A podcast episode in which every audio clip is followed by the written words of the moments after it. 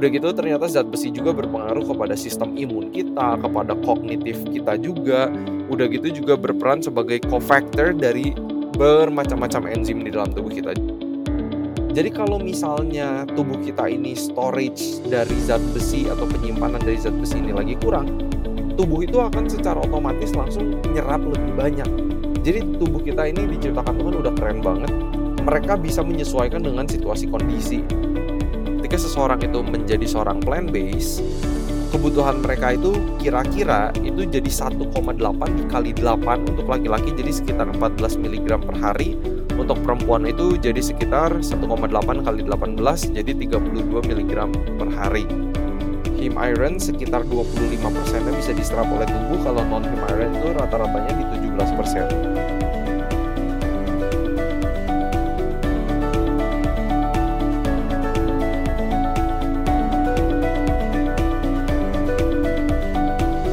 semuanya, selamat datang lagi di podcast Sehat Seutuhnya season yang kedua bersama Willy Yonas. Teman-teman di episode podcast kali ini kita bakal eksplorasi mengenai apakah bisa kita sebagai pemakan plant based atau 100% nabati dapat mencukupi kebutuhan zat besi kita atau iron. Kebetulan udah dapat request dari temen atau dari beberapa pendengar podcast Sehat Seutuhnya tolong dong bahas soal mikronutrisi uh, dari sisi plant based diet gitu kan mikronutrisi kan banyak ya ada magnesium, zinc uh, dan mineral-mineral yang lain juga vitamin yang kayaknya bisa menjadi concern ketika seseorang menjadi seorang vegetarian, vegan atau plant based. Jadinya aku decide, aku putusin untuk eksplorasi uh, mengenai ini karena dari season 1 kayaknya kita belum pernah ngebahas ini dengan detail gitu kan. Jadinya kita akan lihat ada beberapa nutrisi yang dipertanyakan mungkin apakah kita bisa mendapatkan yang cukup seperti zat besi contohnya vitamin B12 akan ada juga pembahasan mengenai itu udah gitu mungkin omega 3 juga ya kan karena yang terkenal sumber omega 3 itu adalah ikan. Bisa nggak nih kita dapat cukup sebagai pemakan nabati? Jadinya kita bakal explore di episode podcast kali ini mengenai iron atau zat besi nah aku mau state sharing statement ini dulu dari salah satu penelitian yang keluar di 2018 dan juga ini position statement dari American eh, Dietetics Association menyatakan bahwa dikatakan well-planned vegan diets when based on a wide variety of plant foods and excluding all animal derivatives can provide adequate nutrition throughout all stages of life including pregnancy, lactation, infancy, and childhood. Jadi yang kutipan dari penelitian ini bilang adalah ketika kita punya pola makan nabati, pola makan vegan yang well planned, yang direncanakan dengan baik, ketika itu berdasarkan makanan nabati yang variasinya banyak, jadi bukan makannya itu-itu aja, dan tidak mengkonsumsi makanan yang dari unsur hewani sama sekali, itu bisa memberikan nutrisi yang cukup, mau itu makronutrisi, mau itu mikronutrisi, vitamin dan mineral untuk semua usia. Mau yang lagi hamil, ibu hamil, udah gitu juga yang lagi menyusui, anak kecil, anak-anak, bahkan juga orang dewasa, bahkan atlet itu udah banyak penelitiannya ya. Jadinya kita bisa yakin dulu pertama bahwa pola makan nabati ini it's scientific base, it's evidence base berbasis bukti ilmiah yang memang sudah ada. Jadi ini bukan sebuah pola makan yang kayak coba-coba yang belum diteliti. Ini penelitiannya udah banyak.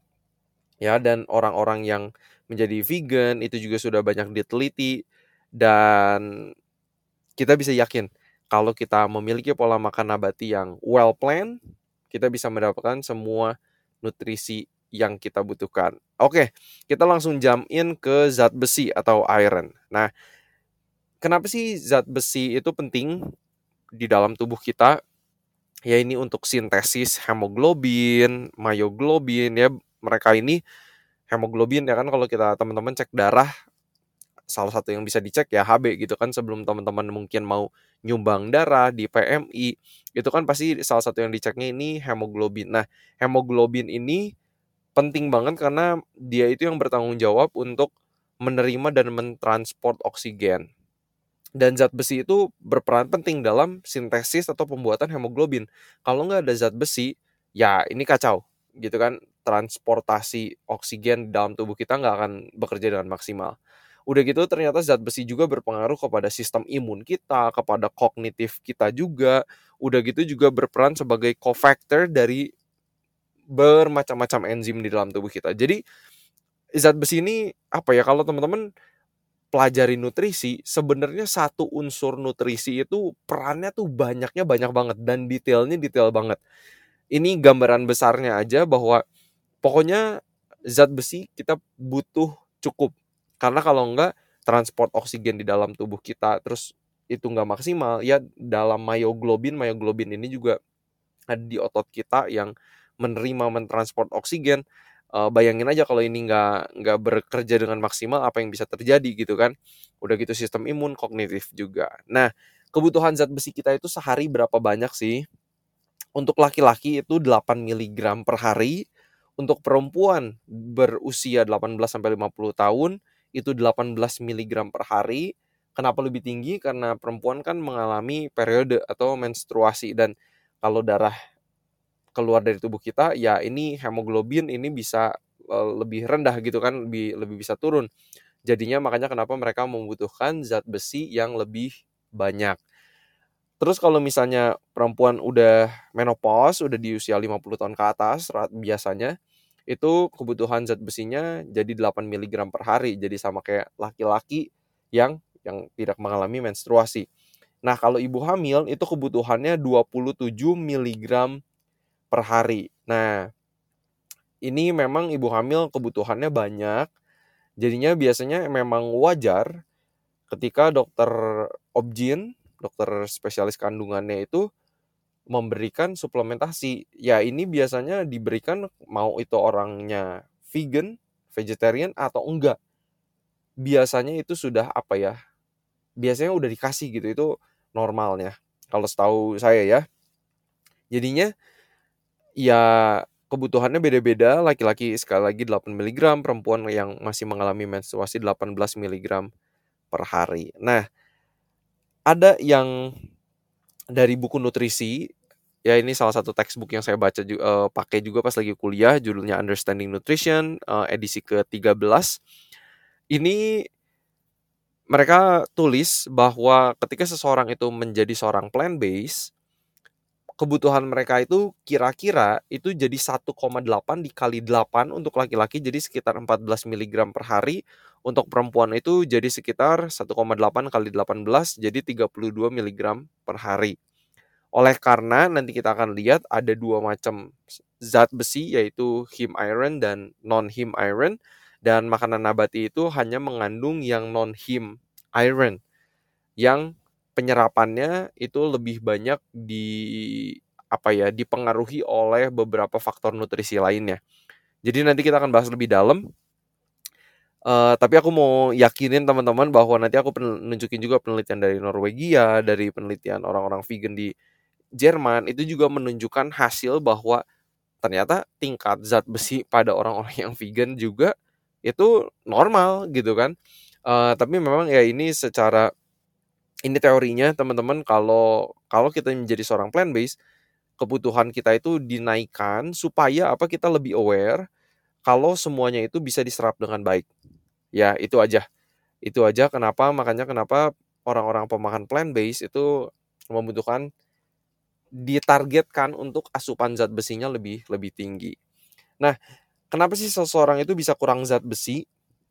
Kira-kira itu ada tiga faktor yang bisa mempengaruhi ini. Ini dari penelitian tahun 2021 juga, ya dari textbook nutrisi juga pastinya. Pertama satu pastinya bisa dari kurang asupan. Ya kan kalau makannya kurang ya kemungkinan ya kurang gitu yang tubuh butuhkan. Udah gitu kalau ada ter, kurangnya penyerapan. Jadi mungkin kita udah makan cukup tapi sebenarnya diserapnya kurang maksimal.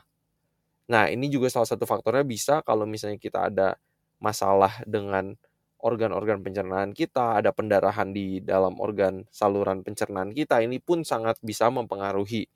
Sehingga udah ada darah yang keluar karena ada pendarahan, udah gitu juga penyerapan jadi kurang maksimal gitu kan.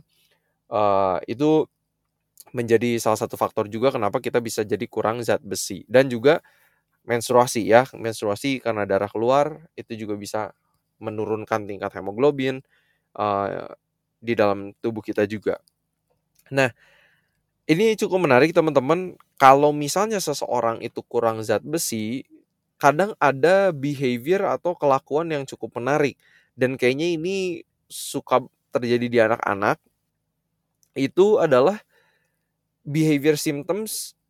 Jadi seseorang itu jadi nggak semangat, seseorang itu jadi susah fokus, kurang fit secara fisik, itu bisa salah satu yang bisa kita lihat atau menjadi indikasi seseorang itu bisa dicurigai zat besinya kurang asupannya. Ya apakah penyerapannya juga karena orangnya jadi nggak semangat, susah fokus, ya mau mau merencanakan sesuatu, mau mikir itu susah gitu. Udah gitu juga kurang fit secara fisik. Ya itu salah satu simptomnya atau gejalanya. Tapi ada juga yang kalau kurang zat besi, ada satu yang namanya istilahnya itu pika atau pica. Jadi orang ini tuh jadi makan kapur, udah gitu makan tanah liat, makanin es, udah gitu uncooked starch, eh, tepung-tepung yang belum dimasak jadi mentah itu langsung kayak dimakanin gitu. Atau enggak makan baby powder, arang itu dimakan, itu tuh bisa menjadi salah satu ciri-ciri seseorang itu kurang zat besi. Nah ini terutama perhatikan di anak-anak juga nih anak-anak gitu kan kalau ngelihat kapur, ngelihat tanah liat, ngelihat es atau baby powder itu mulai dimakanin itu mungkin harus harus curiga ya. Itu salah satu yang bisa terjadi ketika seseorang tidak mengkonsumsi cukup zat besi atau kurang zat besinya di dalam tubuh mereka ya. Udah gitu ini juga kalau mungkin kalau untuk kurang zat besi istilahnya iron deficiency ini ada dua tipe ya teman-teman ada yang iron deficiency aja, ada juga yang disebut dengan iron deficiency anemia. Kalau misalnya iron deficiency itu itu sekedar apa ya? penyimpanan zat besi di dalam tubuh kita itu ya udah berkurang atau habis gitu kan. Tapi kalau misalnya iron deficiency anemia ini udah severe depletion of iron stores, jadi penyimpanan zat besi di dalam tubuh kita ini udah udah kayak habis banget. Udah gitu sampai sintesis atau pembuatan hemoglobin ini juga berkurang. Sehingga hasilnya sel darah merah di dalam tubuh kita ini itu pucat, warnanya udah gitu juga kecil dalam bentuknya. Nah, kalau orang-orang yang baru mengalami iron deficiency saja itu belum tentu mengalami iron deficiency anemia. Nah, mungkin kalau untuk cek lebih lanjut ya pasti harus uh, hubungi dokter masing-masing untuk tahu sebenarnya kalau sampai kita misalnya mengalami anemia itu kategorinya apa dan karenanya apa supaya teman-teman bisa di treat juga dapat apakah dapat suplementasi dari dokter masing-masing ya. Nah, sekarang kita mau bahas mengenai dua macam zat besi nih yang ada di dalam makanan. Ada yang namanya heme iron, ada yang namanya non heme iron. Tadi yang aku sempat mention adalah bahwa heme iron itu cuma ada di makanan hewani, non-heme iron itu ada di hewani dan nabati. Tapi makanan nabati hanya mengandung yang non-heme iron. Nah, mungkin untuk ngomongin soal penyerapan dulu sedikit bahwa memang heme iron ini lebih gampang diserap oleh tubuh kita. Kalau dari textbook nutrisi, heme iron sekitar 25%-nya bisa diserap oleh tubuh, kalau non-heme iron itu rata-ratanya di 17%. Jadi ada beda walaupun mungkin gak, gak besar banget tapi ada bedanya. Dan tapi yang menarik juga adalah bahwa tubuh kita itu pinter teman-teman. Jadi kalau misalnya tubuh kita ini storage dari zat besi atau penyimpanan dari zat besi ini lagi kurang, tubuh itu akan secara otomatis langsung nyerap lebih banyak. Jadi tubuh kita ini diciptakan Tuhan udah keren banget mereka bisa menyesuaikan dengan situasi kondisi gitu kan. Tapi sekali lagi tetap aja kita perlu makan uh, zat besi yang cukup ya supaya uh, penyerapannya bagus. Udah gitu juga fungsi tubuh semua yang membutuhkan zat besi itu berjalan dengan lancar. Bahkan cukup menarik ketika seseorang perempuan itu lagi hamil itu penyerapan zat besi itu bisa bahkan meningkat sampai 60%. Karena memang kebutuhannya lagi banyak nih ada lagi bayi yang bertumbuh janin yang bertumbuh membutuhkan zat besi gitu kan. Jadi tubuh ini keren banget teman-teman, uh, bisa menyesuaikan kepada kondisi yang di mana kita berada gitu kan. Nah, uh, tapi kalau misalnya kita juga lagi ada masalah dengan organ pencernaan, ini cukup menarik kalau absorption ini bisa keganggu banget, penyerapannya bisa keganggu banget sampai cuman kayak 2% yang diserap. Tapi kalau misalnya anak-anak kecil yang lagi bertumbuh dengan pesat gitu kan, itu penyerapan uh, iron itu bisa sampai 35 persenan. Jadi uh, benar-benar banyak juga faktornya yang yang mempengaruhi penyerapan zat besi ya teman-teman. Nah ngomongin soal him iron dan non him iron, ada satu penelitian yang menarik dari Australia nih judul penelitiannya Iron and Vegetarian Diets. Ini dipublish di tahun 2013. Mereka melihat uh, populasi di Australia. Yang mereka lihat adalah bahwa him iron hanya memberikan kecukupan zat besi 10 sampai 15% dari kebutuhan zat besi sehari pada populasi yang masih makan daging. Jadi ini cukup menarik kalau di di Australia ditemukan bahwa masyarakat umumnya bahkan pemakan daging sekalipun kecukupan zat besinya itu didapatkan dari non him iron, dari makanan-makanan nabati. Kok bisa? Menarik kan? Walaupun banyak yang maksudnya memang him iron ini penyerapannya lebih banyak, tapi ternyata dari populasi di Australia ini zat besi mereka terpenuhi mayoritasnya justru dari non-him iron.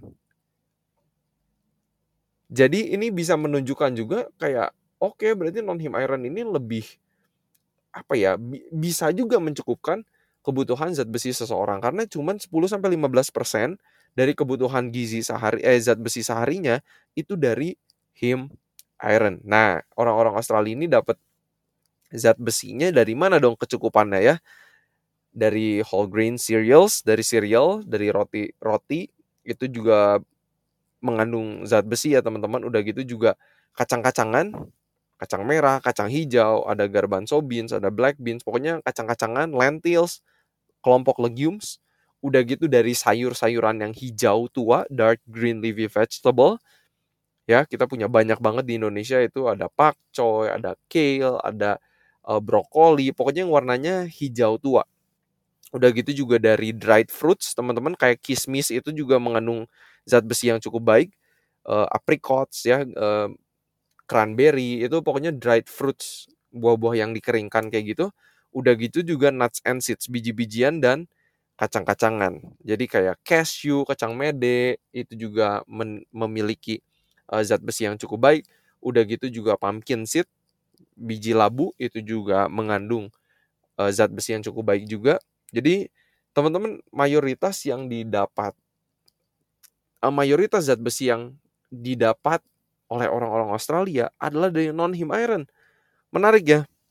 Dan mungkin untuk memperkuat ini sedikit adalah bahwa uh, zat besi yang ada di orang-orang Norwegia yang memiliki pola makan vegan, vegetarian dan pescatarian Pescatarian juga kan mereka ini hanya makan ikan ya, mereka nggak makan daging merah, nggak makan daging ayam, uh, turkey, ya poultry itu mereka juga nggak makan. Itu juga concerning nih buat orang-orang pescatarian, ini zat besinya dapat cukup atau enggak nih gitu kan. Tapi dari grup vegan, vegetarian, dan pescatarian, itu semua tingkat zat besinya itu normal di dalam darah mereka. Ini judul penelitiannya Iron Status of Vegans and Vegetarians and Pescatarians in Norway. Ini penelitian yang baru keluar di tahun 2021. Jadinya menarik ya menarik ini data-data menunjukkan bahwa seseorang yang vegan, vegetarian itu bisa mendapatkan zat besi yang cukup. Nah, memang kita juga perlu tahu bahwa ada beberapa faktor nutrisi yang bisa mempengaruhi penyerapan dari non-him iron. Salah satunya yang bisa mengganggu adalah kandungan phytate yang ada di kacang-kacangan, biji-bijian, di grains itu juga bisa meng apa ya, menghambat, mengurangi penyerapannya.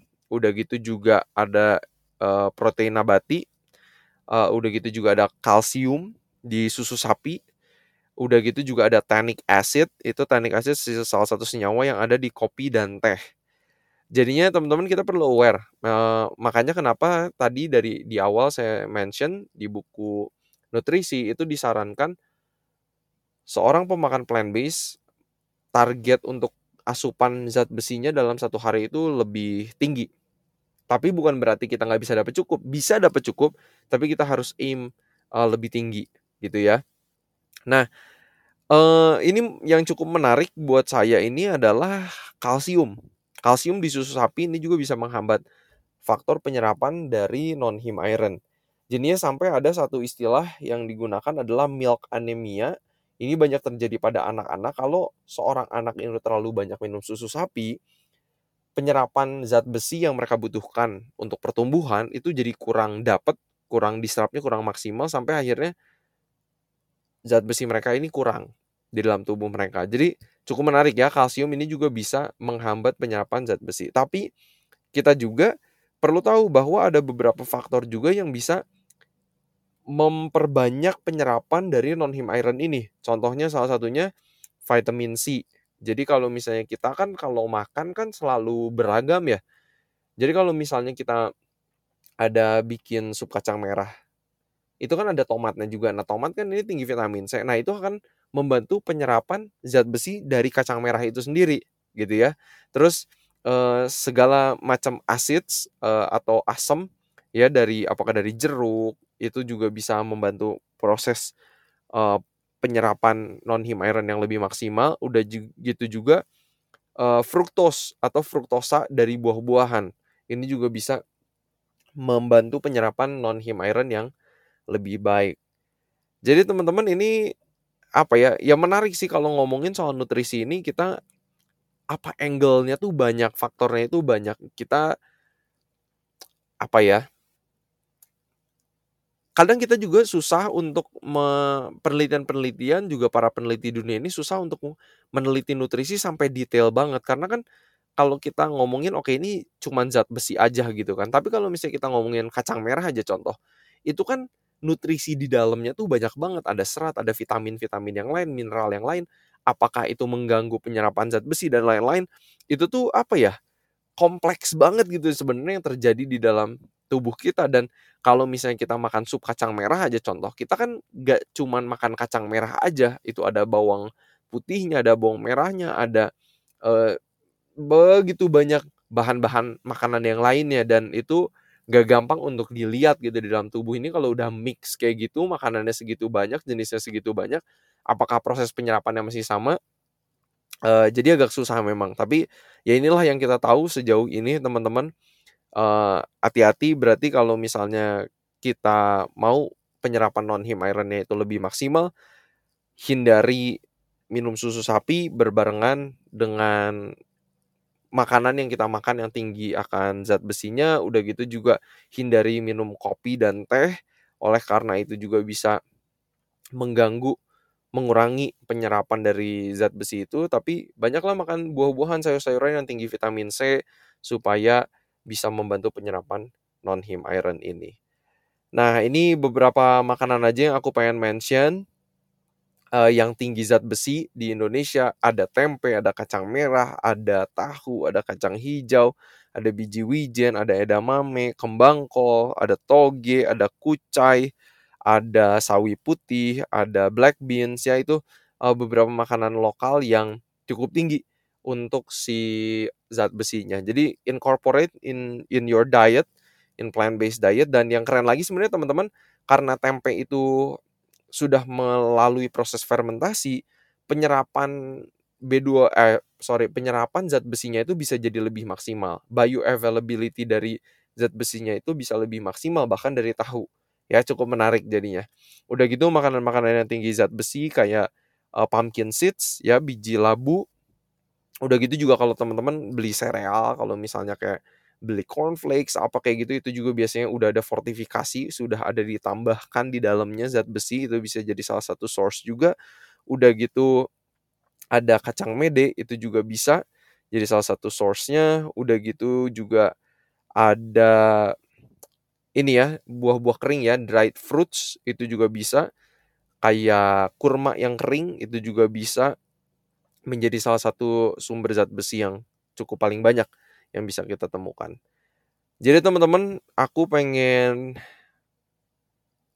tekenin lagi sekali lagi bahwa well-planned vegan diets when based on wide variety of plant foods and excluding all animal derivatives can provide adequate nutrition throughout all stages of life. Ketika kita makan makanan nabati yang beragam, ya jadi nggak cuma itu-itu aja, beragam, kita perhatikan uh, keragamannya, jumlahnya juga perlu kita perhatikan, kita bisa mendapatkan zat besi yang cukup. Jadi makanan-makanan yang tadi saya udah mention, makanan yang Indonesia banget, incorporate in your diet, to make sure kita mendapatkan zat besi yang cukup sebagai seorang plant based.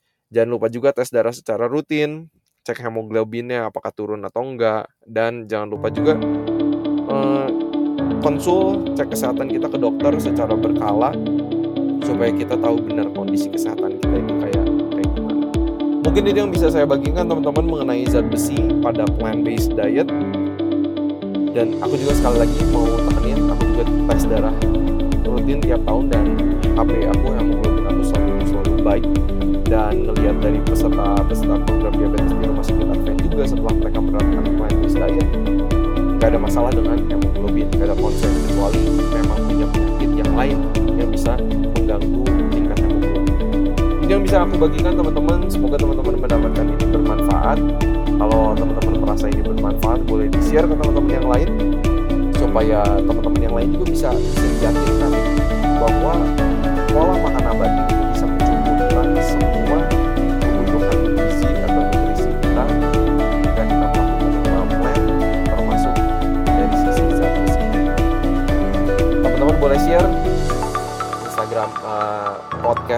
episode ini di Instagram teman-teman supaya lebih banyak yang mengetahui juga benefit dari plant-based diet. Itu yang mungkin aku bisa bagikan. Seperti biasa, harapan saya semoga kita sehat seutuhnya.